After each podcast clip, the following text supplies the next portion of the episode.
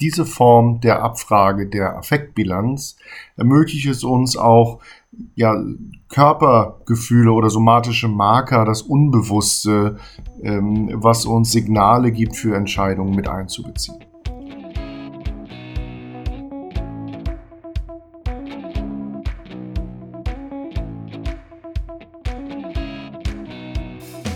Hallo und herzlich willkommen zu einem neuen Positive Leadership Espresso hier im Podcast Positive Psychologie im Business von und mit Markus Schweikert und dem Hamburger Beraterkontor HBC. In dieser kurzen Folge heute geht es um Emotionen. Ich habe in den letzten Wochen mehr oder weniger zufällig an mehreren Stellen sowohl als Check-in-Frage ähm, im, im Workshop als auch im Coaching mit der Affektbilanz gearbeitet und diese Affektbilanz möchte ich heute kurz vorstellen. Das Modell der Affektbilanz geht zurück auf das Zürcher Ressourcenmodell. Und, ähm, Autoren sind Maja Storch und Kollegen.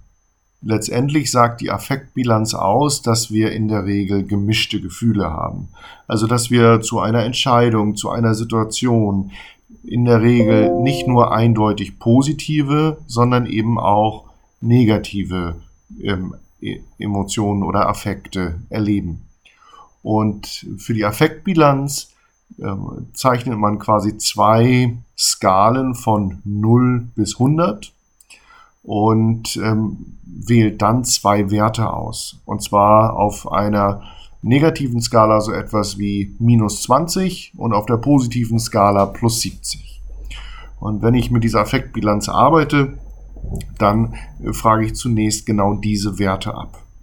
Diese Form der Abfrage der Affektbilanz ermöglicht es uns auch, ja, Körpergefühle oder somatische Marker, das Unbewusste, ähm, was uns Signale gibt für Entscheidungen mit einzubeziehen. Und danach, ähm, ja, vergegenwärtige ich mir, ähm, wie ich zu dieser Bewertung komme oder ich frage eben ab, wie du zu dieser Bewertung kommst. Und dabei wird in der Regel deutlich, dass wir ein differenzierteres Bild davon gewinnen, was quasi unserem, äh, unseren Gefühlen gegenüber einer Entscheidung, einer anstehenden Interaktion mit einem Mitarbeiter, vielleicht einem Mitarbeitergespräch zugrunde liegt und dass es hier gemischte Gefühle gibt. Wir sprechen in der positiven Psychologie häufig über die Wirkung positiver Emotionen, aber wir sprechen eben auch darüber, dass wir negative Emotionen und Affekte nicht negieren und ähm, dass die wahrscheinlich auch nie ganz weg sind und dass diese eben auch ja vordergründiger wahrnehmbar salienter sind. Deswegen lohnt sich dieser Blick einmal darauf und ähm, spannenderweise habe ich gerade in einem Podcast von Brené Brown, Dare to Lead, ähm, sehr zu empfehlen. Äh, amerikanischer Podcast, leicht bei Spotify und iTunes zu finden. Einen interessanten Impuls dazu aufgenommen. Ähm, sie hat einen, ähm, eine Folge aufgenommen, zusammen mit zwei anderen sehr bekannten äh, Größen der, der äh, Psychologie, nämlich äh, Simon Sinek und äh, Adam Grant.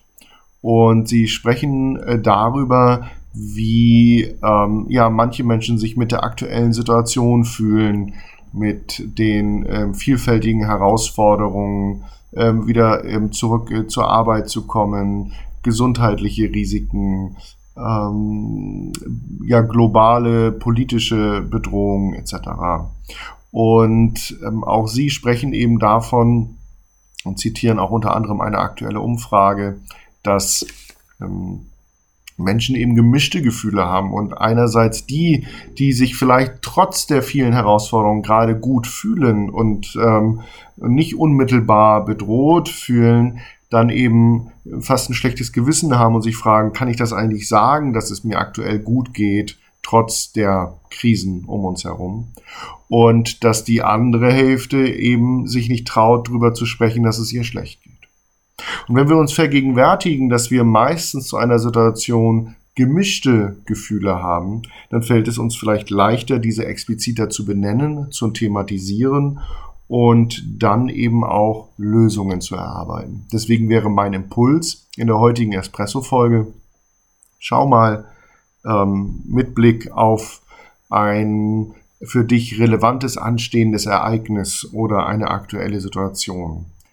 Wie ist deine Affektbilanz? Vielleicht überwiegt das Negative und oder das Positive. Und ähm, das Vorgehen ist zunächst einmal zwei Werte zu bestimmen, wie beispielsweise minus 20 plus 70, wenn das denn für dich zutrifft, und dann zu ergründen, was dieser Bewertung zugrunde liegt. Diese Frage lässt sich auch gut im Mitarbeitergespräch verwenden, wenn Mitarbeiter vor Herausforderungen stehen, die ihnen möglicherweise Bauchschmerzen bereiten. Denn auf diese Art und Weise können wir auch immer wieder den Blick ein wenig schärfen für die positiven Anteile und diese stärken und somit Wachstum fördern. Und das ist schließlich eines unserer Kernanliegen in der positiven Führung. Das war es für heute mit diesem Positive Leadership Espresso. Ich hoffe, deine Affektbilanz fällt sehr positiv aus zu dieser Folge. Ähm, ansonsten danke ich dir wie immer für deine Zeit. Bis zum nächsten Mal. Alles Gute. Dein Markus Schweikert.